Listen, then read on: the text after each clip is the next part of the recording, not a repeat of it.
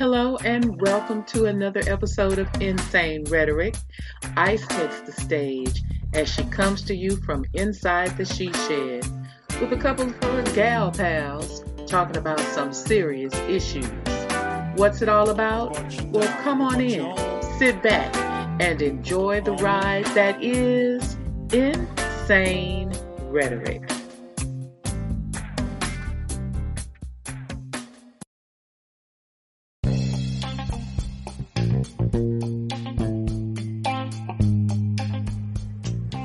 Hey guys, this is Fire from Insane Rhetoric. Check this out. Listen, we need your help in sustaining future episodes, conversations, so we can bring more of the craziness and the insanity to you that's going on in your community, in your city, and in your world. Can you please help us to donate to Insane Rhetoric? And your small, medium, or large gifts are more than appreciated. And we would love to keep this station coming to you and giving you the information that you need about the insanity in your world. So check this out. Please, please, please donate to Insane Rhetoric so we can stay, sustain future episodes. Hey, thank you once again. Fire out.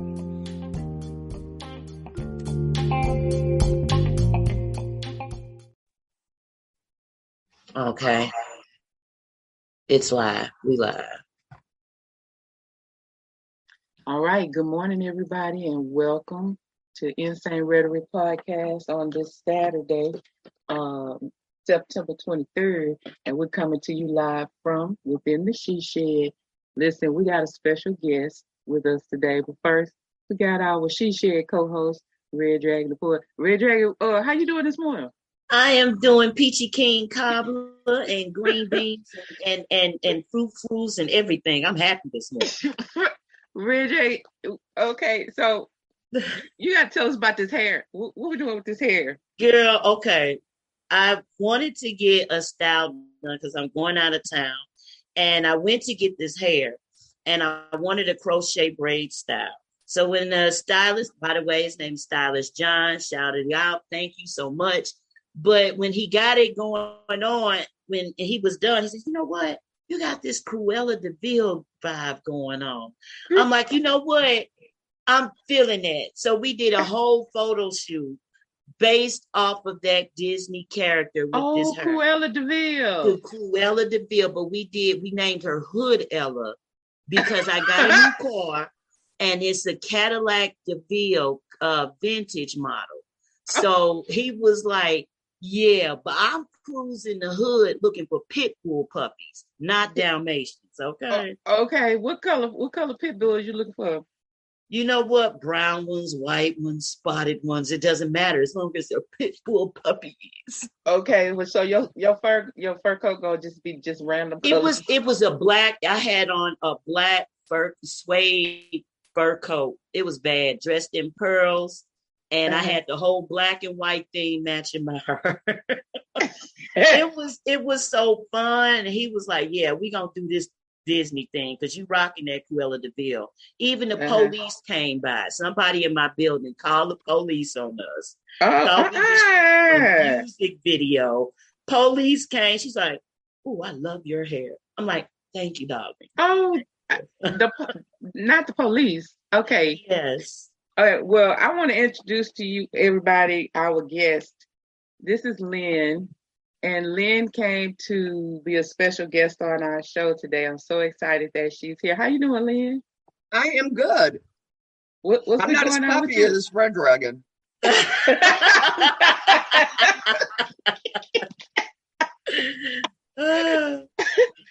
right. So, as you all know, um, we uh Fire and I, along with uh our, our one of our favorite people, a token white guy, um, we did um a podcast on um alcoholism.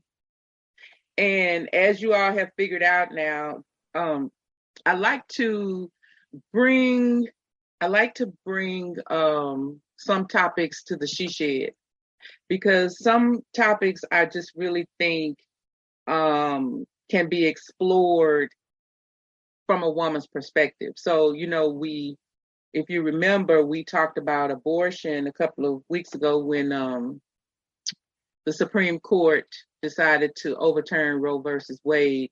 And we came to the She Shed to give our own brand of what we felt about that topic. But today we are talking about um, alcoholism and the effects of that um, to our mental health and how that plays um, with women. And so I'd like to start in a similar way that we started um, the show with me and Fire. I'd like to start by introducing Lynn and having her to uh, share her story with us. Uh, Lynn, I'm not going to tell them any more than that. Would you share your story with us, please? Sure. All, my name's Lynn, and, and I am definitely an alcoholic, uh, a sober one, thank goodness. Um, and I remember my first drink when I was 14 at the high school uh, homecoming dance when I was a freshman. Um, I was really amazed that I got invited, that I had a date. Um, I was very, very shy and very uh, had no self esteem. And uh, you know, my childhood, you know, back when they had a middle class, we were middle class. My dad was an electrician, and um, I just never felt good enough in my family. Um, you know, I remember when I was five walking with my sister, I think on a miniature golf course, and this lady came up and she told my sister what a, you know, what a pretty girl she was. And she looked at me and she says, Oh, and your little brother's so cute too. And, you know, I was five and I, I still remember that. Wow. And uh, it was very competitive in my family. Uh, my dad was an alcoholic, but uh, most of my life he was sober. Um, my mom had a lot of mental health issues. She had nervous breakdowns. Um, her first one was when I was a baby. I don't remember, but she was in the hospital about every two years for several weeks, and she had a lot of uh, the electric shock therapy, which back in the day was not really uh, very humane.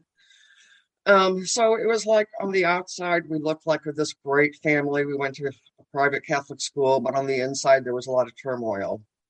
And when I drank that beer, I went, you know, all of a sudden I didn't wonder how I was going to laugh or how I was going to talk or how I was, I was going to dance. I just knew I was going to have a blast that night. So alcohol to me became an instant friend. Um, by Christmas of that year, um, I had my first blackout. You know, I was skating on the Merrimack River one minute and I woke up in somebody's living room the next but I didn't know what a blackout was. You know, I just thought it was normal. By the time when I was a junior in high school, I, I took a trigonometry class. I didn't get it, so I dropped out. And that's when I figured, you know, I'm going to stop competing with my older brother and sister. Uh, they were both popular, very intelligent, very athletic. I struggled. and so I decided I'm going to take the easier, softer way, and I'm just going to party. And uh, I did, and you know that lasted until I was uh, 43 years old. Um, you know, I, I did go to college after I had uh, my first child and ended up in divorce because I knew I had to support us. My drinking was more um, binge drinking. You know, I didn't do it every day until the very end. Um, I would do it on weekends or every other weekend if uh, my son was at his dad's. But when I drank, I never knew what was going to happen. And uh, in the 20 years I was married from 1992 to uh, 2012, we uh, got transferred to San Antonio, and it was like, well, I had gotten remarried, and it was like I had a babysitter now. And that's when the long weekend binges, sometimes maybe a week, started, and I would just go wild. Um, I would end up sometimes on an airplane and go to another state to party. it was not and uh, there was a lot of um, a lot of sex involved. But to me, it was like I'm going to find somebody who really loves me because um, I just uh, I, I married this man because my family thought he was great. You know, they accepted him. He was 13 years older than me, stable. um, not the love of my life, and I certainly um, his love for me was more dependent on what size clothes I wore. Wow. And uh, in 2006, after I sent one of my kids off to rehab and realized how much I drank with that person for the past two weeks, I decided that uh, you know, this is a you you know, my ex had had moved out a few months prior to that. And uh, I had some pain pills, I had some antidepressants, and I just was like, you should not be here anymore. And after I took all those, then I remembered that my 10 year old was with me that night. And I did call my estranged husband, and I just, I don't remember exactly what I told him. I didn't tell him what I'd done. I just told him, you know, make sure you get here in the morning before Eric wakes up. And uh, the next thing I know, I, I intended to go hide in our doghouse at the very back of the our backyard. And apparently I didn't make it. I only made it halfway there, but I woke up the next morning in uh, the ICU on a ventilator. Um, I was told they resuscitated me. And I remember opening my eyes and seeing my my husband and my neighbor and my best friend and just crying. And I I wasn't crying because I was alive. I was crying because I was alive. I didn't want to be. And uh, that began a forced entry into rehabilitation and finally a diagnosis of alcoholism because quite honestly it never dawned on me i don't know why well i do know why because i had been diagnosed bipolar um, after my first weekend jaunt um, and so i always thought that was my problem and it wasn't until i you know, was honest about my drinking that they said, well, you know, we don't think that you're bipolar, but we don't, we do know you're an alcoholic. Mm. Wow. Wow, indeed. Thank you, thank you for um thank you for sharing that with us. So what I found very interesting about that story is that um it resonates I think it would resonate for so many for so many women. Mm-hmm. Um, everything. I was actually watching a YouTube video. Um, I started it a couple of weeks ago, but then I was kind of watching it today as I was preparing to come on here. It just popped on, and it was two men talking about what men like about women's bodies. And they were men in their 40s, but they talked about how uh, society has put so many stipulations out there about what women should look for, I mean, look like. And, you know, the airbrushed body and all of that. And you're right, our self image starts at a very early age. And and who says it to us has a has a lot to do with it too. So I'm getting ready to shock some people that know me. Uh, I was showing someone the pictures from the photo shoot I, I did recently. And I was talking about, I was looking at myself uh, and how I looked through the lens of this photographer. And I had never seen myself look like that. I see myself in the mirror every day, but I had never seen myself like that. So I was I was amazed. I kept saying, "Oh my God, I'm pretty. Oh, I'm pretty. Oh, I'm pretty." right? And the photographer said, You just learning that today? And I said, Well, yeah, because as a little girl, and I mean a little girl from as long as I can remember, y'all, if y'all know me, I don't want don't be calling me because I, I, I, yeah, I should, I shared it on the show. Don't call me. from a little girl, someone very important to me, someone who was very integral in my life and my learning process, said to me, You so ugly. You ugly. They said it to me on a daily basis. You ugly. Mm-hmm. And because I was thin, and the you know the women who were around me were heavy, it was you ugly, and you think you all that because you skinny. Mm. And then the women around me were of a darker skin tone. Mm-hmm. So it was you ugly. You think you all that because you skinny and you light skinned. Mm. So so as you were telling your story about being this little girl and having your self-esteem beat down like that. And the things we take as women that constantly beat us down. I heard you say,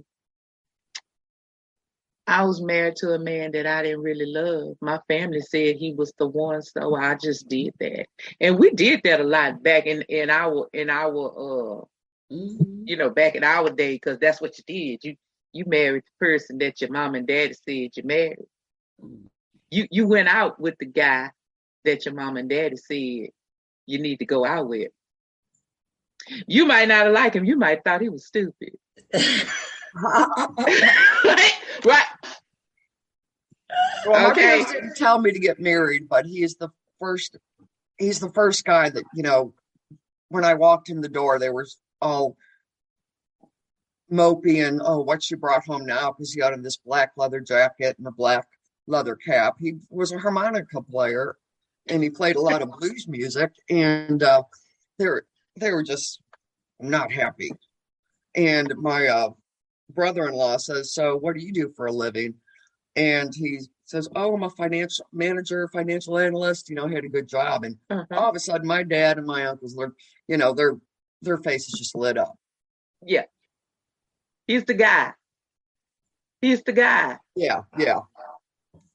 So, so that's what I'm saying. You know, alcoholism plays a whole big part with all of the different self-esteem issues that we have, mm-hmm. and we don't even let's not even talk about some of the other stuff that happens. Mm-hmm. It starts right there with the self esteem. Mm-hmm. Yeah. You know, I'm. I, I I'm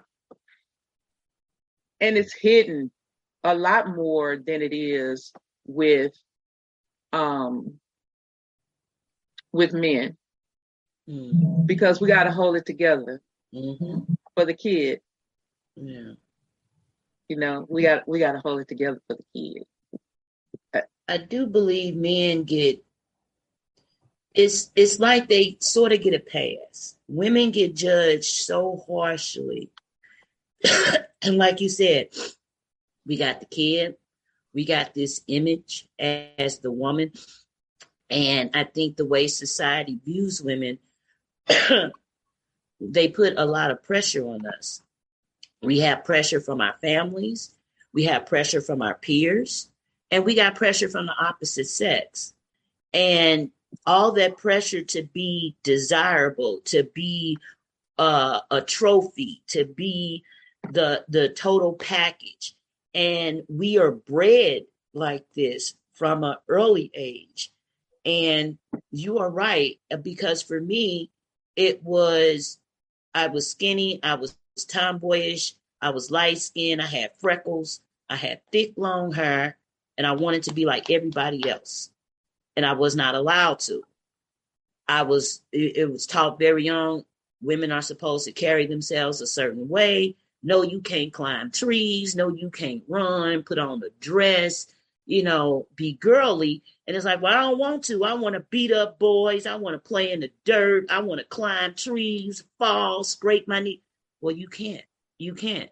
Pretty girls don't act like that. I'm like, well, okay, um, okay, and and it, it it's it's always the older generation that's carrying that generational dysfunction to look at someone younger than them, so impressionable, and just just impose all that negativity, and all that conditioned thinking, all that abuse, all that self hatred, is projected onto this young, impressionable being. And we are brought up in that influence. And because it is so widespread and so common, we are not allowed to be vocal about it. We have to either follow suit, deal with the pressure, find some balance, but we can't say anything. And if we do, God forbid we speak out about this pressure and this this unrealistic expectation being forced upon us. Uh, God forbid us being verbal about it because then you risk being shunned by the family. You risk being uh, uh, pretty much isolated or alienated by your quote unquote friends. And then you're out there, you know, and, and you, you, what can you do? Drugs are solace. Alcohol is just so easy to fall into. And it's so easy to uh, get caught up in it because it's it's an elixir. Oh my God, it's warm and fuzzy. It doesn't make me feel so bad. As a matter of fact, it makes me feel good enough to be me without worried about, you know, all of this pressure and labels. I can I can very well understand how it's so attractive, how it's so easy because from a young age women get it so much harder. Men, you get a pat on the back. That's my boy.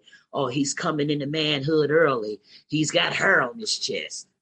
Well, I probably do too. Does that mean I'm not freaking worthy? It's it's hard because I think for women, we have this image in society, and it's so unfair and very, very misbalanced that I believe women probably suffer in silence a lot longer than a man because once it's evident, it's like, oh my God, the breadwinner, the the the the foundation, get this man some help. Well, he's probably dealing with so much and he's got to be the provider. So, but then you look at the woman, it's like, yeah, she knew better. She knew she shouldn't have been able. Come on, man, you should know better. So, Lynn, what do you think about what she's what she's saying? From well, your perspective you know, unfortunately, it's so much the way it is, or at least it was in in our generations. Um, you know, when I got divorced in 2012, it's you know, it's my my ex husband, um, who was 13 years older than me, um, and I think I was in a 10 or a 12, and he didn't want any intimacy in our marriage anymore, and he finally told me after I tried to get him to see a therapist and a sex therapist, and he he just said, "Well, I'm just not attracted to you anymore. You don't look like you did when we got married." Wow. Well, I was 49 years old, you know, mm-hmm. and uh, but you know, I I was sober at that time, and I and I had learned that I kind of did like a lot of things about me, and that was not acceptable. That was not acceptable, and uh, you know, I dated for a while, you know, on and off. And, uh, you know, I gave that up four years ago because I'm just done. I am done. I'm so feeling you on that tip. Oh my God. You know, I have a lot of guy friends, and you know, that's all I want. You know, I have my three dogs. And by the way, the reason I had to get up is because I've got my son's pit bull here. and I had to let her out. You got pit bulls. Whoa. She's a brindle. My son's is beautiful. Um, but yeah, it's and you know a funny story when, well, it's not funny, but uh, when I was a senior in high school, um, my mom was in the hospital again, and it was just me and my dad at the house, and he came home drunk one night, and he told me what a tramp I was, which hurt wow. a lot, but it not it, but the reason it hurt is because it was true. The reason it hurt is because I didn't think he knew. Obviously, he did. But you know, if a guy had been doing that stuff that I did, mm-hmm. he wouldn't be a tramp. Mm-hmm. He wouldn't, you know, he'd be, oh, good for you, right, my boy, you know. Mm-hmm. But it was, you know, it was not acceptable for a for a woman or for a girl it certainly wasn't acceptable for me, but still, um, you know, for your own father to call you a tramp and call you out on it, Mhm. I don't think my brothers were virgins at that point. Right. Mm. So my first uh, pregnancy, um, I definitely wasn't a tramp, but um, someone very close to me heard that I was pregnant and immediately called me a slut. Okay. And what was the dad? Exactly. I- okay, that's a whole nother show. We're gonna have another show about that one. Okay. Yeah. But in the meantime, y'all go listen to Baby Daddy on, on any podcast station and like, subscribe, and follow. In the meantime, y'all go listen to Baby Daddy. But anyway, you you going you going we going down the right street together. I, that's a whole lot. That's a very long story of. Okay, let me go on. You must be reading some hot comments. no, I'm just saying. No, I'm just saying. You know, like I was called a slut, but all I did at that particular time was go to school and come home. And that made you a slut. Yeah. So you see, as women, we go through a lot, you Mm. know. And then I heard you say, "Well, I divorced, and here I was now a single mom." Mhm. Okay. So now it's like that. I was telling somebody about this commercial that came out, I think it was in the 70s. It was for a cologne called Angelique. And so they had taken a song from yesteryear and made it the, the theme song for this commercial. I can bring home the bacon fried up in the pan and never let you forget you're the man because I'm a woman. And then, Ah. and then it would say, Angelique. it, it was a groovy song. I can bring home the bacon fried up in the pan. Da na na na na na na na na na. Okay, I'm ready to bust out my fur collar. Uh, So here we are. You know, you single mom. I can bring home the bacon mm, fried up too. Fried up in the pan. right? Uh, and never ever ever let you forget you're the man because i'm a woman I remember that. you remember? I do. right Oh we were God. trying to believe that we had to work take Mhm. care of our man take care of our kids Who and neglect care of us? ourselves. Yeah, Who exactly. care of us? God. And you know, like on Bewitched, when he walks in the door, have his Manhattan ready for him. Mm-hmm. If you right on all fours, you on six inch stilettos trying to uh vacuum the floor, wear a ton of makeup and and look desirable while you in the kitchen and a hot stove and hair sweated out trying to look sexy and don't want to be touched because you've been in chicken grease and and and and kitty poop all freaking day. And now you gotta come home and cater to this insecure asshole who don't know nothing about being intimate or being appreciative or respectful to you at all and get home and it's like I'm, I, I expect this, that, and the other. And then you're going to have the audacity when you hit your midlife crisis to tell me I'm not desirable. When, to be quite frank, I never liked you to begin with. And you want to tell me I'm not desirable? Okay. Okay, Cletus. All right, Cletus. Yeah. Well, I, what I wanted to tell him, you know, have you looked in the mirror lately? But you got it. All right, like for real. Like, not only did I stretch my body out having your offspring, but you got the nerve to sit talk about me. What about your bald or receding hairline, your thinning hair? What about you and your your your pudge in the middle and the fact that you don't work out and and and and you come home ready to sit on the couch and disengage?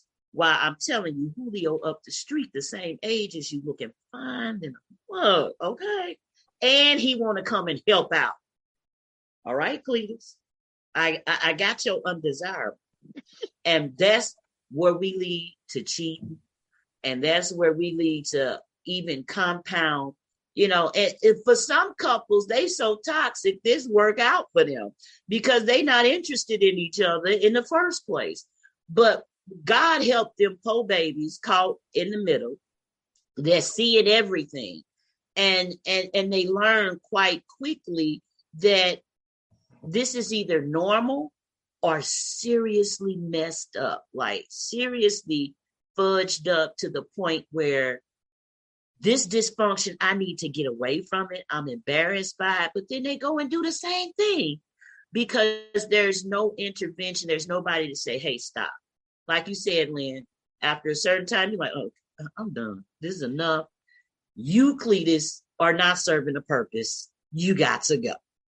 And I mean, you know, it's when we have that, when women have that aha moment where we're like, you know what? I'm going to do a 380 degree and go that way. We go at 380 degrees up we're right back where we were.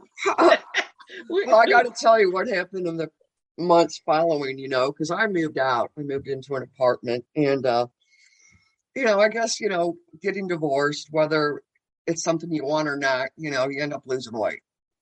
You know, you just, I wasn't eating the way I should. And, uh, and I lost a lot of weight pretty quickly. And, um, it was, it was spring and, uh, we were, we rode motorcycles. Um, but I'd had an accident. So I went out and bought a convertible instead. and so, you know, uh, my we were still married. He asked me, "Well, let's let's drive out to Luckenbach in your convertible." And so we did. You know, Luckenbach, Texas, with uh, Waylon and Willie in the gang. Mm-hmm, mm-hmm. Okay, and so you know we get out there and there's music playing, of course, and he pulls me to the side away from the crowd and he says, "Listen, I want to. I just need you to know that I really, really love you, and I really don't want to get divorced. My only condition is that you stay the same size you are now." Wow. Wow.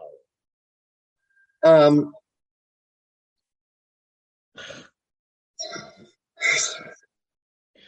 I don't even know what to say. Like, I didn't either. I was just, I was just dumbfounded. I love you, but can you just be skinny? Yeah. and uh, you know, um, I, I made the mistake short after, um, I guess it was right before the divorce or right after the divorce. I made the mistake of going and talking to a priest because we've been married in the Catholic Church, and I I wasn't going to the Catholic Church, but and you know this guy I didn't know him, and he's um he had a very strong um Asian accent, and the only thing I could make sense that he told me was um you know if you uh don't get your marriage annulled, you'll be an adulteress if you get into another relationship. Wow. And I got pretty ticked off. I guess you did. And in the program that I worked for my sobriety, you know, having a close relationship with your higher power is pretty essential. Right. But instead of getting just pissed off at this person and this institution, I, I got pissed off at what I call God. And um, so, like six late months later, and I, I guess I was divorced at that time. I I got really drunk one night. I bought two bottles of beer, of uh, wine, and I didn't finish both of them because I got so sick. But I called two of my Gail's friends in my uh, recovery program, and they came over, and they called my ex. I don't remember why I wanted him to, but they told me this the next day. They said he comes to the door, and they open the door, and he says, "Oh, where's my little lamb?" Hmm. Ugh. Uh, exactly. Little lamb. Little lamb. Okay. It's like, you know, and that was kind of it, you know, he all those years when I, you know, he knew that I would sleep around on him because when I get so depressed, I would tell him. Um, and he didn't care, you know. I mean, he did, but uh, I guess he got used to it. I don't know, but you know, he liked taking care of me. Mm. And then when I So he was addicted to that. Probably he was addicted to that. I, I think so because then you know when I became, you know, I actually was was the breadwinner.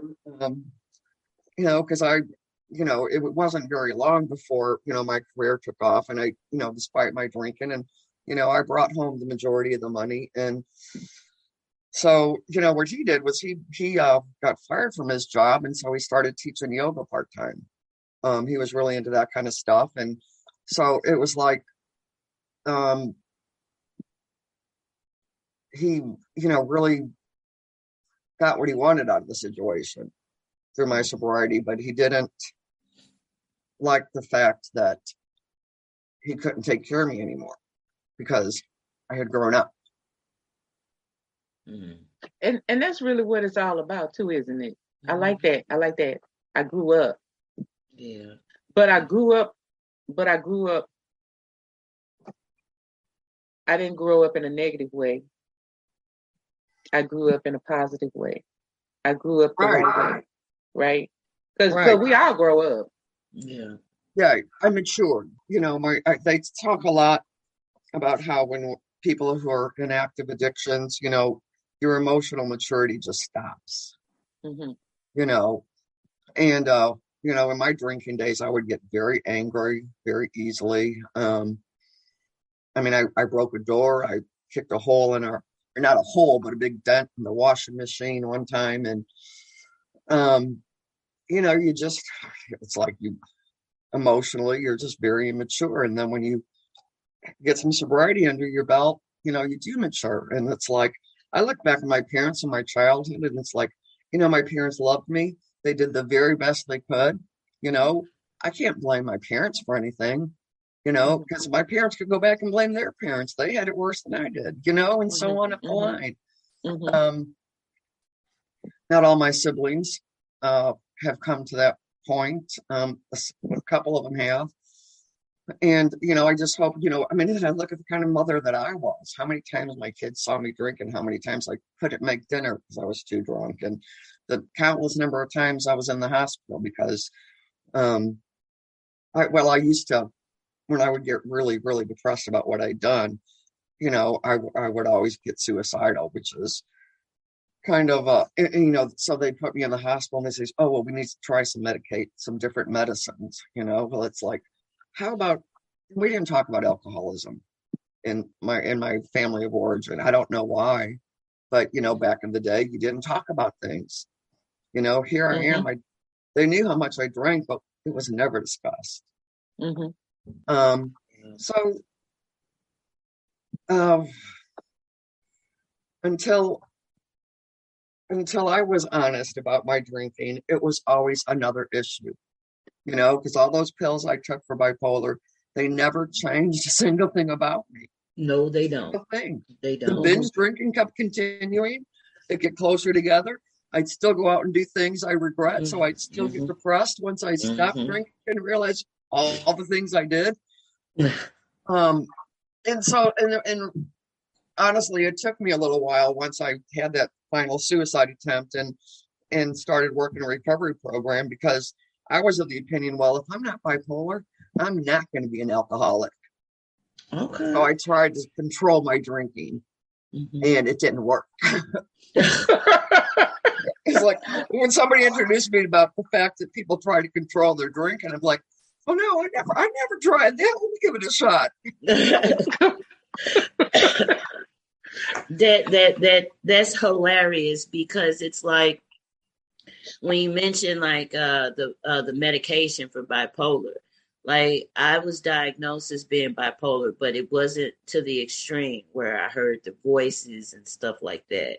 But it was enough to be classified and I was put on medication. Mm-hmm. And what I hated was you're either too doped up to the point where you don't want to do anything, you're stuck, and you're a zombie, or and, and not to mention gain weight. Okay. Oh yeah, I did. Oh my god. On one of them, I, I did. And and and then your kids seeing you like if you're either and then if you want to try and wean yourself, then you go to the extreme. You're nervous. You're all over the place. You're going through withdrawal because whatever they doping you up with is not in your system. So your body's reacting to it. So you don't know if you're coming or going. And and then if you do take the pills, you, you're not going anywhere. You're just stuck and confused. That creates a cycle of mental instability because I don't. I think that they're so quick to put a band aid on a broken arm and say here you're medically this but if you take this this medication then you're being treated without ever discussing or diving deep into the root of the issue. Oh you had this done to you as a childhood? Oh yeah mm-hmm, that falls under this. Oh what happened? Your parents were this then oh yeah well mm-hmm, yeah you're pretty fucked up. Okay. You know it's it's it's it's it's shameful that the uncomfortable conversations have to be had with a therapist instead of at home with your loved ones where you can focus on healing as opposed to someone clinically diagnosing every normal emotion with a clinical extreme and saying there's a pill for that and then you oh, take I talk about that subject for a long time. It's always a pill for something, ain't it? Oh yeah. Nobody want to give you no herbs and help your body heal naturally. They want to dope you up and then tell you that not only are you an alcoholic, but now you a drug addict because you hooked on the antidepressants that they're giving you to balance yourself. So if you ain't crazy, you sluttish, and if you ain't crazy and sluttish, you're a drug addict, and either way around, you're a bad influence on your kids. You know what? I give up. Somebody shoot me, put me out of my misery, or lock me up in a bedazzled straitjacket because I can't get right. Say bedazzled. with my name and glitter on it, okay, for real. Because I don't know if I'm coming or going with all of these standards, all of these expectations, and all I'm trying to do is find a straight path, stay on it, and stay sane, trying to balance everything around me. You know, it is hard. It's very hard. So we're talking about mental health now.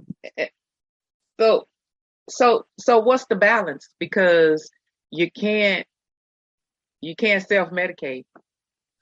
Well, that didn't work, that, right? Right, Lynn? That didn't true. work. Right. Self-medicate, that didn't work, right? I really think a support system and then looking within because a lot like like Lynn said, you don't have these these conversations. It's never discussed the issues uh, that are are the purpose of people resorting to drug use or alcohol or whatever. We don't talk. We don't, don't verbalize what what this is doing to us and what is what it's hurting us.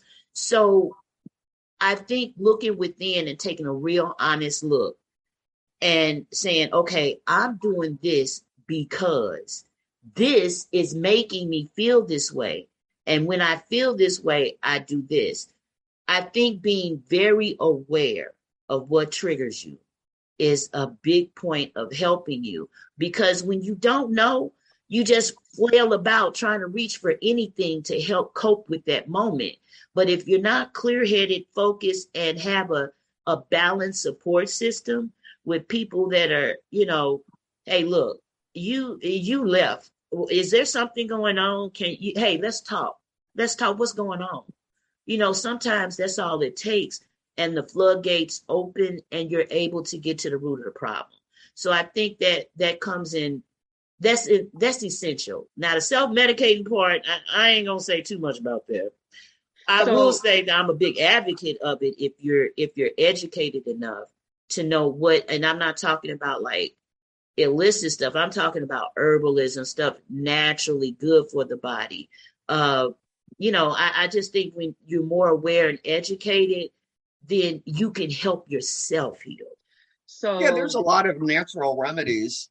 Um, you know, melatonin being one. Mm-hmm. Um, but you know, I think, you know, for people who are truly alcoholics, um, you know, it's for me, working a recovery program Mm-hmm. really worked, you know, a, a, program where they go through the 12 steps, where you just really purge a lot of that stuff that went on. You put it in writing, you discuss it with someone, you stop thinking of yourself as, you know, person at the top who has to be and do everything, and you look for a higher power and realize, you know, hey, buddy, I'm going to let go, I'm going to let you, and, you know, trying to focus your life on being a good, loving, and caring person um, getting rid of resentments, you know, not holding on, forgiving the people that hurt you in the past, trying to, you know, like my parents, you know, oh my gosh, I love them so much.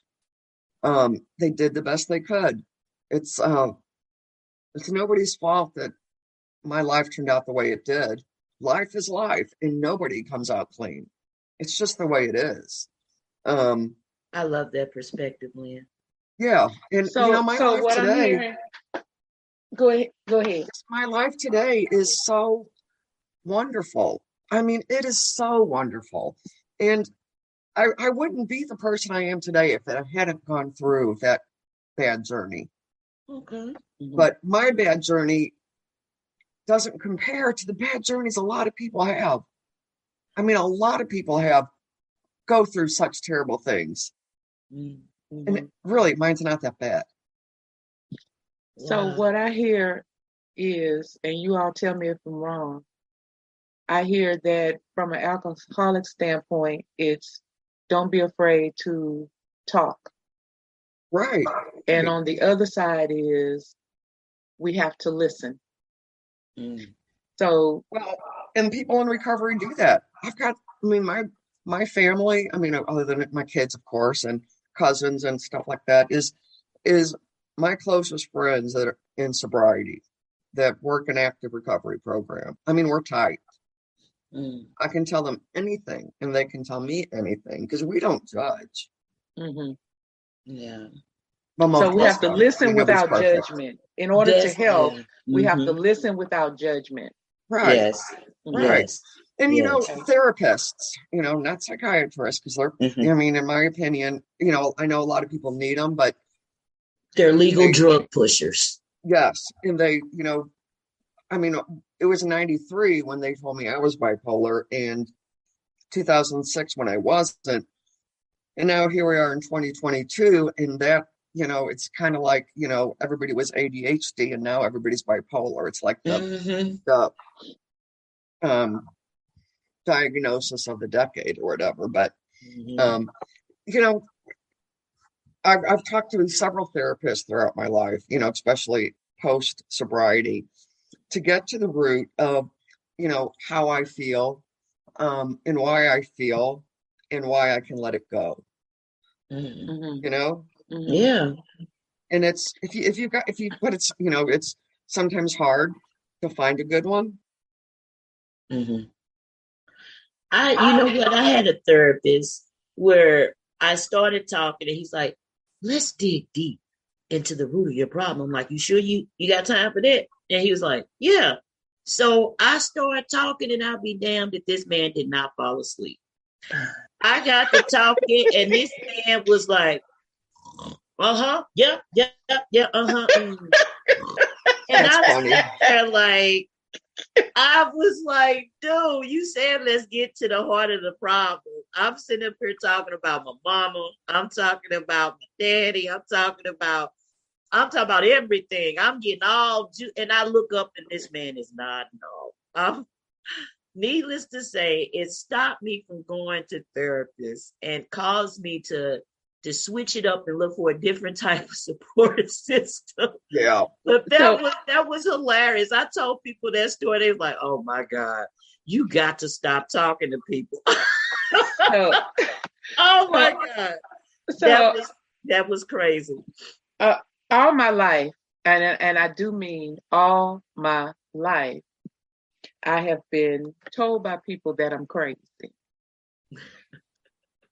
Even just last week, I mean earlier this week, uh, someone who's relatively close to me told me I was crazy multiple times in that conversation as they defended some misbehavior that I was talking about. Mm-hmm. I'm crazy. I've been crazy all my life, but let me tell you, I'm finally accepting that I'm crazy. And I'll tell you why.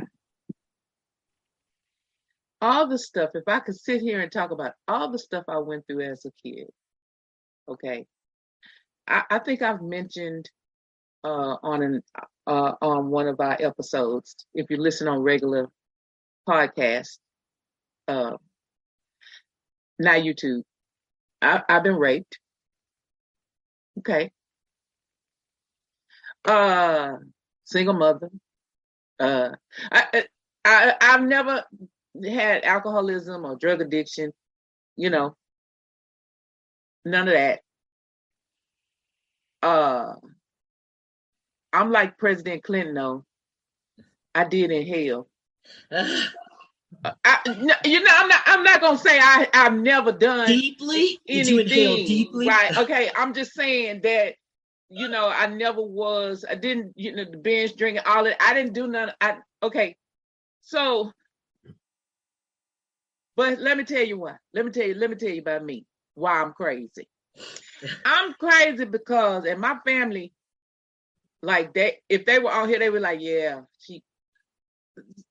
I was the one in the family, the one in the family that would see the white elephant and be like, "Don't y'all see the white elephant in the room? Why we can't talk about the white elephant in the room? We gonna talk about the white elephant in the room? Come on, we got to talk about the white elephant in the room." And they would be like, "Girl, go over there and sit down. You crazy."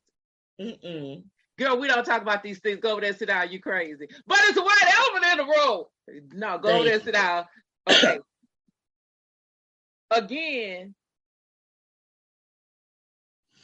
long story about me. And we all have our long stories. But I was clear that I needed a support system that really was a support system right? So I kept friends in my life who might have been on the edge, a little gritty, you know, ghetto, mm-hmm. whatever, because I because I was kind of a white bread, white black girl. I, I, stuff still I'm old and stuff still go over my head. I'll be like, huh? What, what? okay. I, a little naivete going on. Okay but but I see it, I want to speak on it. Mm-hmm. Right? Mm-hmm. And then I want to go ahead on and talk about it and move around. I don't like to throw things under the rug. Oh yeah, yeah. Right? Mm-hmm. And then these friends that I keep around me, and and they've been different seasons, different friends, you know. But there's always one who can look at me and go, girl, that's some ghetto mess going on. we gonna come over here. Oh, okay, gotcha. right. Okay. Oh my gosh. Okay. So so for me, and I and I talked about this when we talked about alcoholism um, on the regular show uh, last uh, week before last. For me, my my uh, I had I had an addict in my life, and going to Al-Anon was not good for me. Now I have somebody who says a friend of mine who says that they went to Al-Anon and for them it was good and for them it actually made them stop drinking too. Okay. Okay. But for me, Al-Anon didn't work because it was a bunch of mamby pambies. Okay, y'all don't Al-Anon, don't call me. I'm uh, listen, it just that's what I thought. Okay. For people listen, listen, y'all, I just told y'all Al-Anon worked for other people. Okay. for me, it didn't work. For me, I thought it was a bunch of mamby pambies. just all of us just talking about how somebody did us wrong. And that didn't help me. Mm-hmm. For me, I had to have a conversation like this with an addict Mm-hmm. Who said to me after they, you know, because they made me, I went to a closed meeting and the lady that took me, she stood up and told them why she had brought me to a closed meeting. And, you know, yes, I swear I'm not going to tell y'all story. I promise, promise to God. and then they let me tell my story. And then the addicts one by one after me got up and started saying their story and would turn to me and say, May I please apologize to you because my family won't talk to me? May I please apologize to you because my girlfriend won't talk to me? Because my daughter won't talk to, like that. Okay. Mm. And that began my healing as a non addict.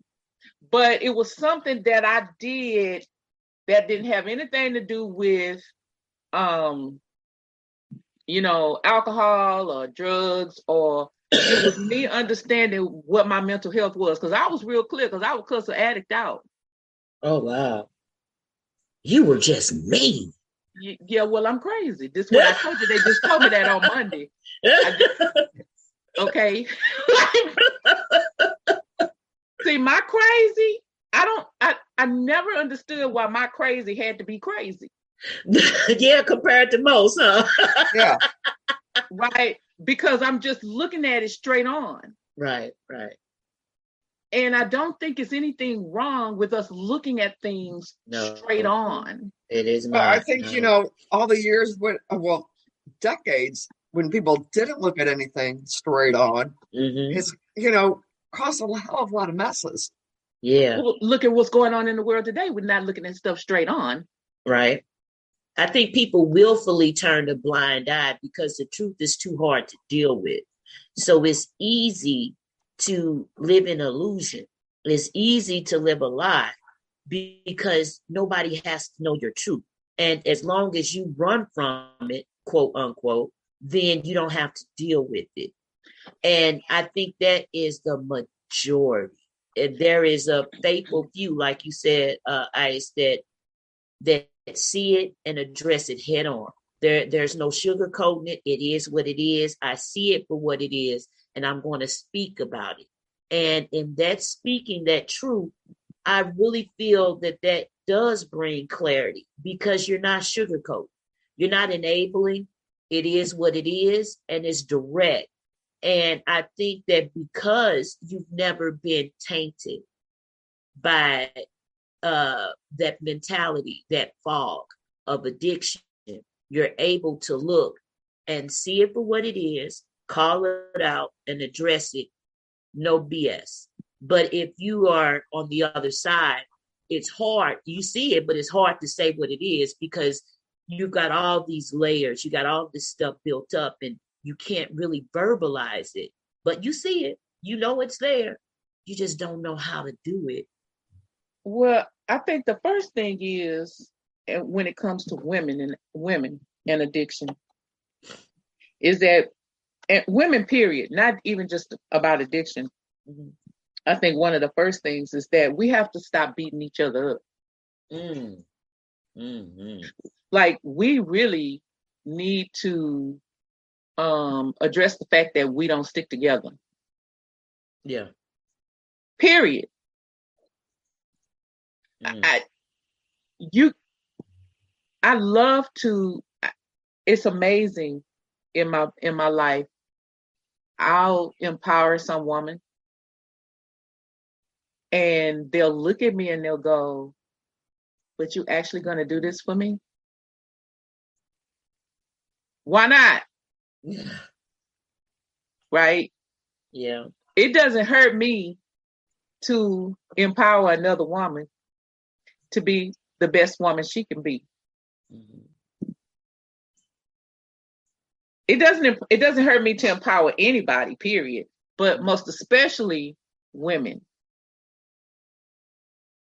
i've i've been through a lot as a woman Mhm. you know.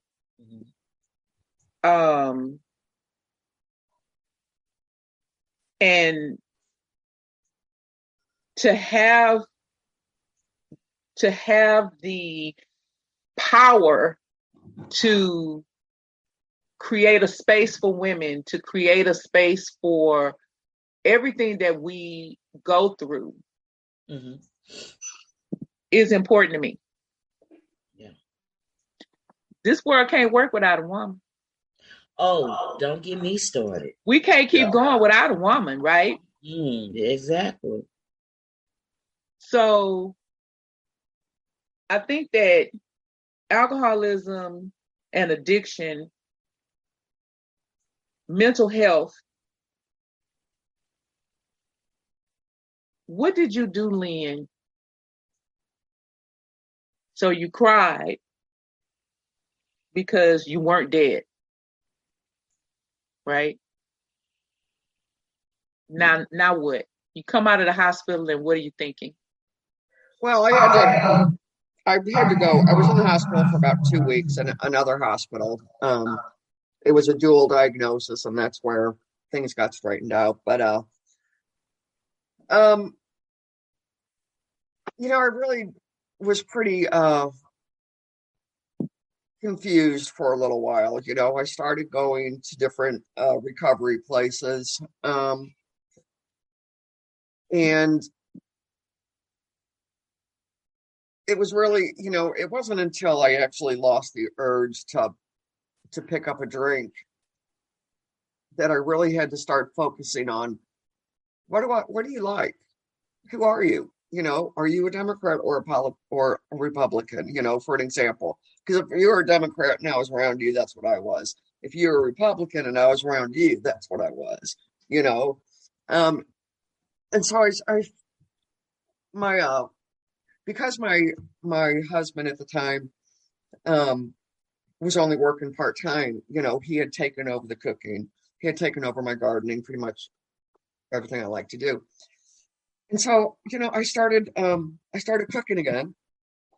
I found out that how much I really liked to cook. I started throwing uh, sober parties for people. I found out how mm. much I liked to entertain. That's still something I do. Mm-hmm. Um, I have people over all the time. I love to make people happy. Mm. Um, and I just really started focusing on um, trying to find out who I was. What do I like? What don't I like? What is acceptable? Um, what is unacceptable? Like having to be a size six or a size eight. That wasn't acceptable. My body wasn't made for that. Mm. Um, I started hanging around people and, you know, going to meetings where I, I felt that people were, there were more people like me, women's meetings, mm-hmm. you know, mm-hmm. and hearing mm-hmm. other women talk about the perspective and, you know, listening about what their lives were like then, which I could relate to, but what they were like now. You know, these were, they were strong people. They, and we went shopping a lot. we spent a lot of time. We would, we would go to eat a lot and we go shopping and Mm-hmm. You know, I just and, and we started. I just started hanging around all these sober women that didn't judge me and you know mm-hmm. built up my self-esteem and really found out what I liked and what I didn't like. Okay, um, I did, like for example, I really didn't like my my husband's harmonica playing. I really didn't didn't really didn't like the dive bars that I'd have to go to with him sometimes so that he mm-hmm. could play. Mm-hmm. Um, now, when we lived in St. Louis, you know, we used to go down to Soulard when it was actually a blues area. Oh, really? It is anymore.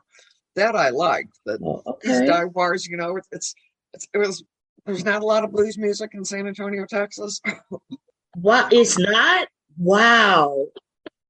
There was some, yeah, there there is there are some, but you know, there's a lot of country and you know, a lot of dive bars. But you know, I just started focusing on okay, what is it that I want to do, and mm-hmm. let's stop doing the things that you really never really wanted to do in the first place.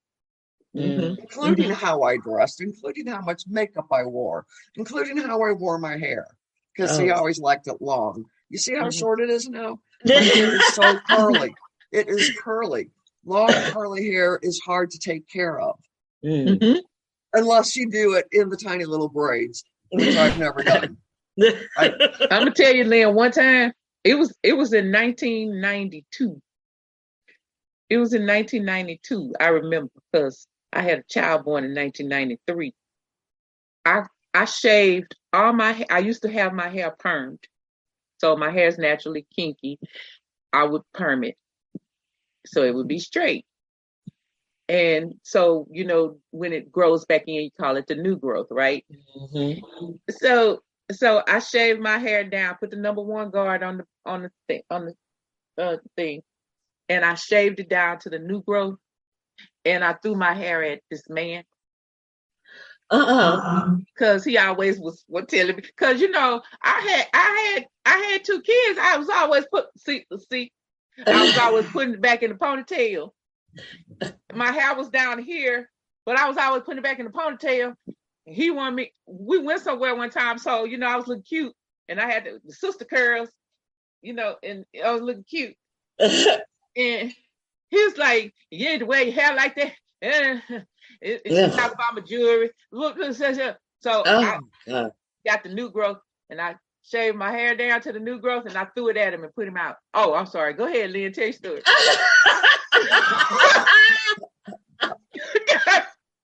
My hair, when I was uh, all through high school, you know, my I had an afro because my hair was kinky curly, and that was oh wow. the easiest way to do it.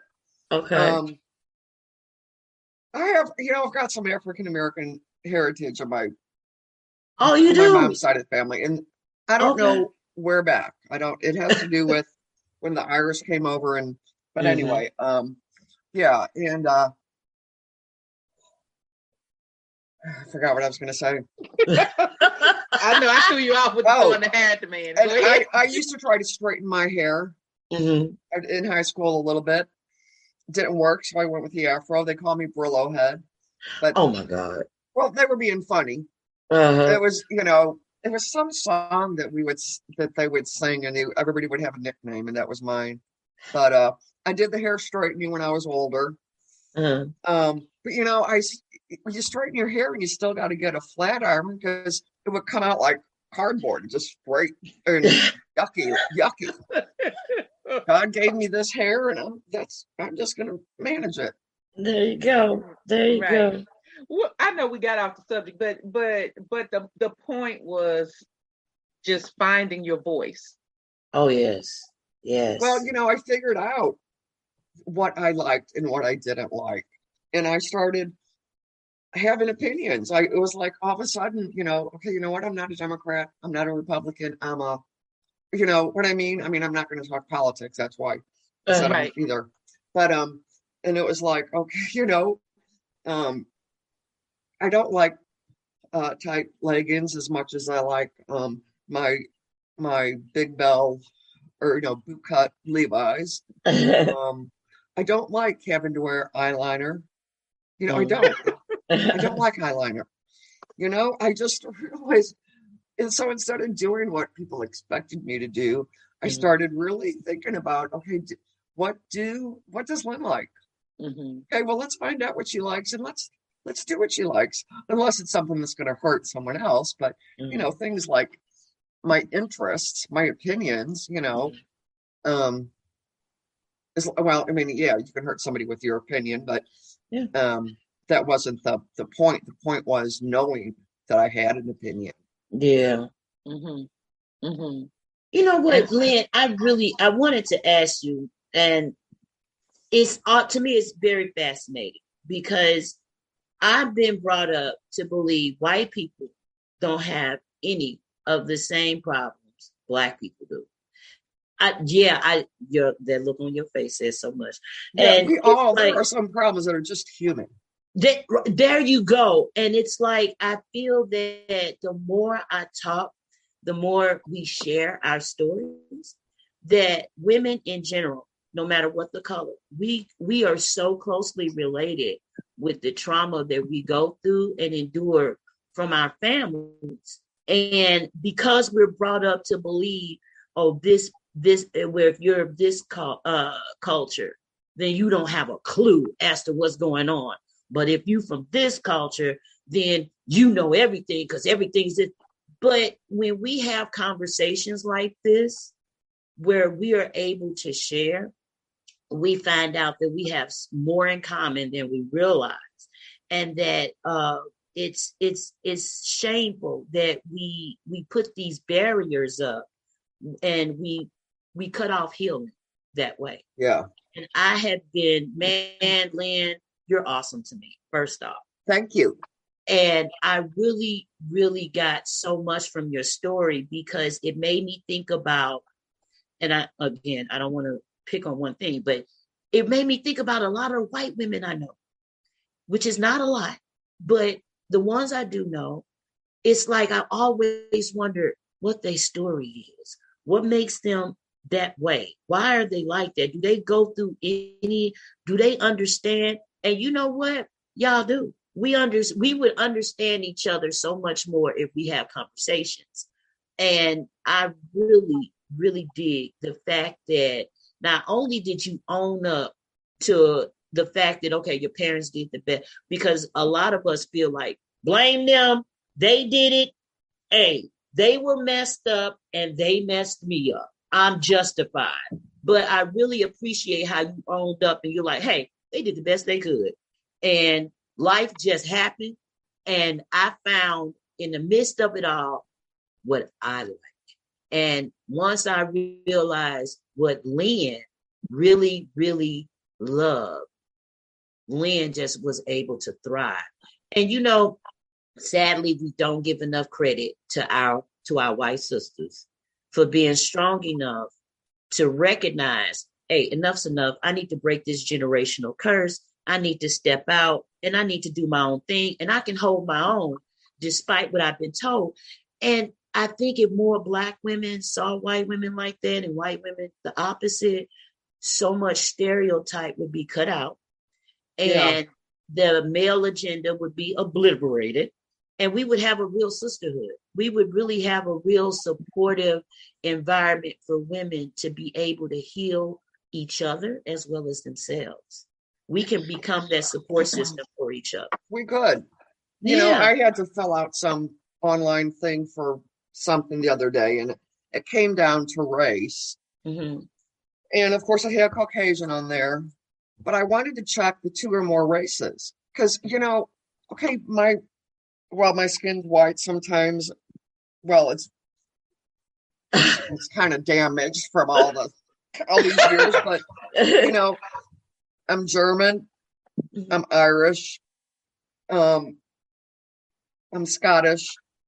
You know, when I look back to my where who you know the ancestry, what I know about them, you know, a lot of these white people that are here in the U.S., you know, came here from other countries because they were being persecuted, mm-hmm. or you know, whatever for whatever reason, and it's like, why have we decided that you know, my race is I'm Caucasian. My race is well, I have to do a DNA test because there's so much in there. Okay. You know, mm-hmm. you know what I mm-hmm. mean? And like my, so, you know, my dogs, I have mutts. They're all well, the, the pit bull, I think, is pit bull and one other thing, but the color of your skin doesn't tell anything about where you come from. Thank you. Not not if you go back in time right. and figure out how we all got here. Not if you live in the U.S. So what I think is important is interesting is that for those who um, can benefit from going to AA and working the AA program, because there are some who say they can't. It doesn't work. Well, there's them. a lot of recovery programs out there, and I there's a lot of different things. So we're mm-hmm. talking about AA because this is Lynn's experience. Mm-hmm. Um, one of the things that I um, think is good about AA is the fact that when I was in that room, and I went to the meeting a couple of times, maybe two, three times. When I was in that room with the the closed room, because I never went to an open meeting, mm. I, I always went to a closed one. It didn't matter what was going on in that room, no one was concerned about race. And there was someone in there from every walk of life. So casteism, caste uh, system wasn't a problem, wasn't an issue. Mhm. Economic, you know, none of that Mhm. was going on. Uh, black, white, Asian, whatever, none of that was going on. In those rooms, it was only about the recovery. It was only about first telling the story so that you could admit that you had the problem, right? Right, right. Okay. But then attacking what was going on underneath the skin, which led you to this problem. Mm-hmm. And it wasn't, you know, the white man at my job. It, it wasn't nothing about all of that. Never. It was just whatever I did. I stole, I cheated, I killed, I had sex, wh- whatever it was. Mm-hmm. I just got out of prison. I don't know. Whatever. I was in prison because I murdered. I murdered because I was stories like that. Like she know I know what I'm talking about. Right? okay. But it was never about Whitey did me wrong. The Negro Yeah. did me wrong. Like it was never about that. No, it is nothing about the outside. It is the inside. Mm-hmm. And our insides, I do believe, are just the same. Mm-hmm. Right. Yeah. You know, when we die and our bones are laying there, or before the bones, you know, we're going to Yeah. say, you know, have all the same insides. mm-hmm. I don't know. I think I might have osteoporosis right now, though. But it, I'm yeah, I was going to say, yeah. At the end of the day, Oh, we all. Yeah. At the end of the day, we all maggot. All right. right. There you go. So, so that's why uh, uh, I wanted to address this problem because, first of all, we're just women. Our issues are different from men because we don't think the same. We don't, and then we give pressure on women. Give pressure to women. Mm. so recently i'm telling a woman my story about something. And basically what they after they told me i was crazy several times. Uh the the way it came off was that i needed to adjust myself in order to deal with this issue women are always putting pressure on women to adjust themselves for all types of stuff Mm. we- we're having to adjust ourselves so that others can feel comfortable. yeah.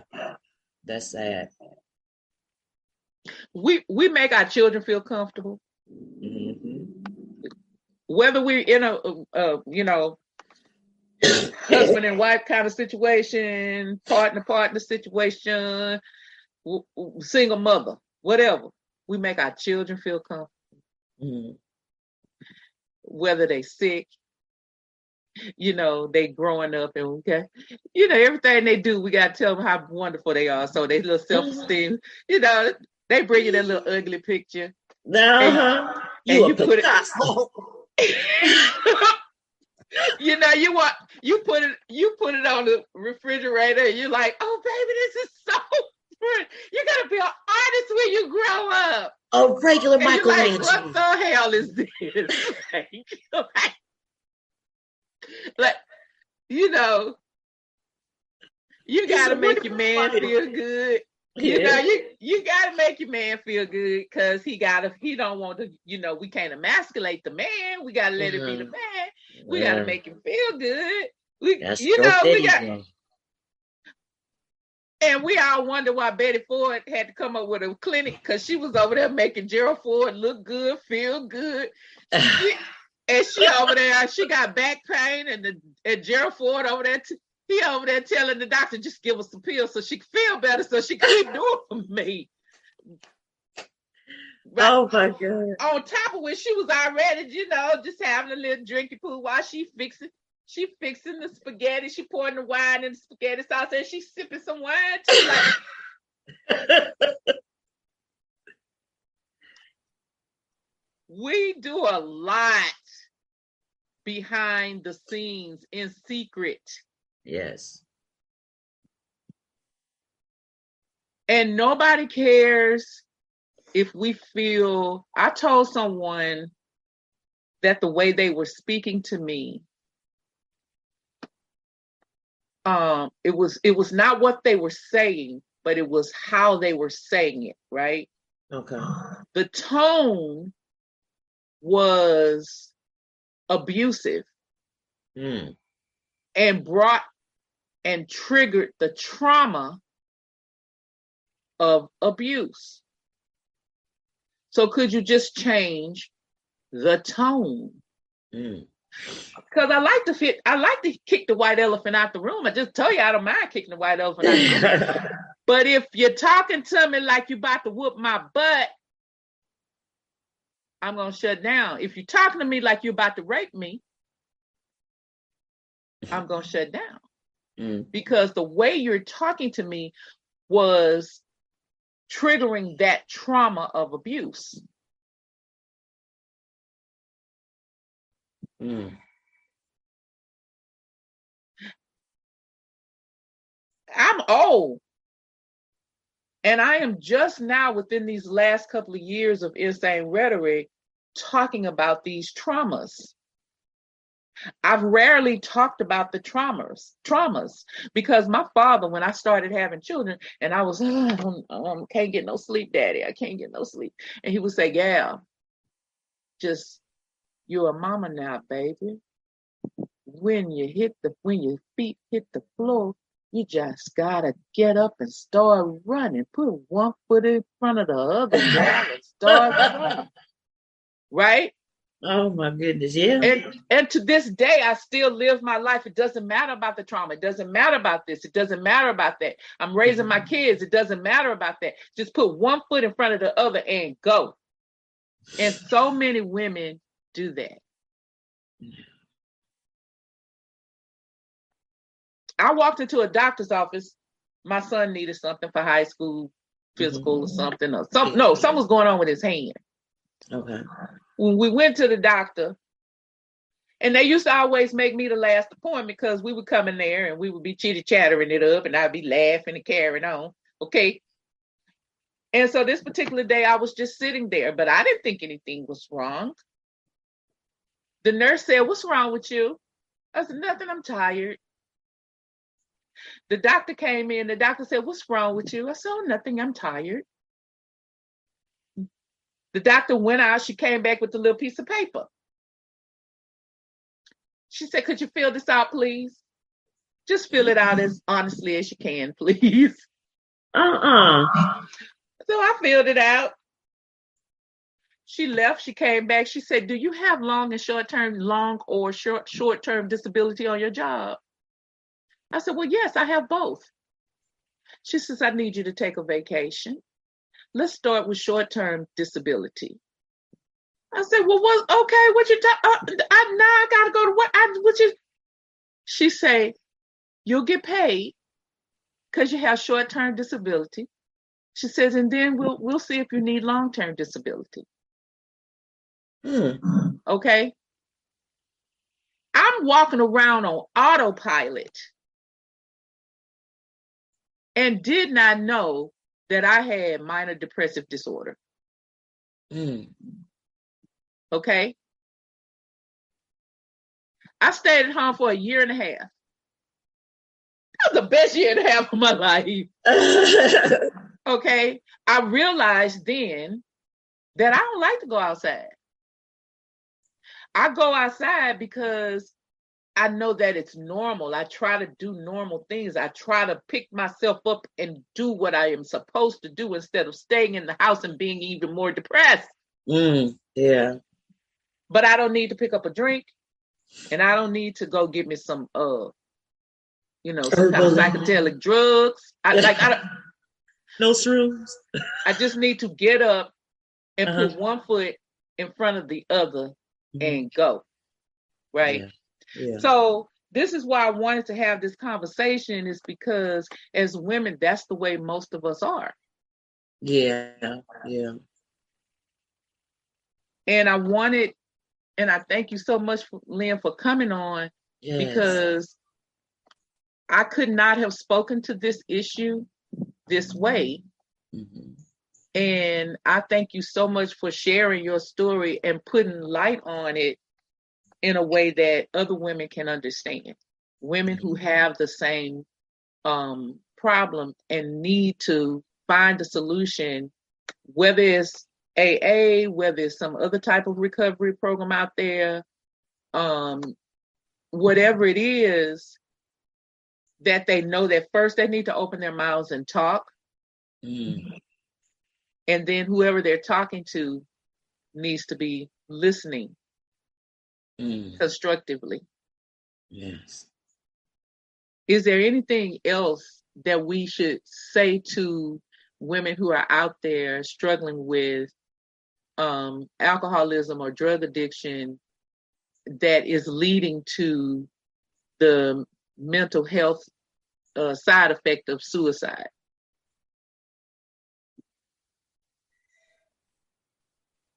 I think a lot of people choose that option because they they don't know how to ask for help anymore. You know, um, so there there are hotline numbers, um, and you know, um, recovery programs are anonymous. So you know, I know you you you said AA, and I've I've uh, been involved in that as as well as some other programs. Um, so I can't say any. I'm not going to tell you who you should call, but I know that AA does have a number in the phone book. You know, a crisis hotline.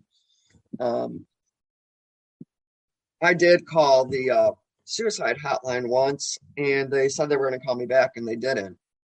But wow. I think that was during, um, I don't know, maybe early on, you know. But um, the thing is, you just you you gotta you gotta tell yourself that that phone's not that heavy. Just keep making phone calls until you get until you can get some help because life on the other side of active addiction is it's one i mean you know it's still the same it's still life but i can look at it and i can i can live it i can live it and i can remember it i can deal with the things that come along and uh i guess the biggest thing is that you know i i can look at my kids and and not see pain in their eyes and and say that well at least today they can respect me mm-hmm. wow well, I don't. I, we're not gonna say nothing else after that because that was powerful. That was very powerful. So I'm just gonna close us out on that one. Thank you again for coming on, Lynn, and sharing your fun. story. Actually, Thank it was fun. so much. Thank and you. You guys like, subscribe, follow. Uh, do leave your comments, and um, you can see us on pretty much every I saw yet another platform that I didn't even know we were on. Uh, so you can find us on every podcast platform out there. um, go and like, subscribe, follow. Uh, we have a real talk page on our website where you can leave comments there too, or you can tell us what you think about whatever's going on in the world today. Um, of course, now if you tell us you're gonna bomb something, I'm gonna report you. But um, my country, tis of thee, the land of sometimes liberty. Of thee, I sing. Okay. oh my God. So if you tell me something crazy, I'm gonna say this. I will be calling the FBI. Listen, Okay, but other than that, um, yeah, go to our Real Talk page. Um, and just remember to enjoy the ride that is insane, rhetoric. Rhetoric. Yay! We out of this piece, y'all. Uh, we'll see you next time. Bye bye. We're so happy you joined us for Rebroadcast Monday. Come back and join us on Rewind Wednesday. But until then, just remember to enjoy the ride that is insane rhetoric, baby.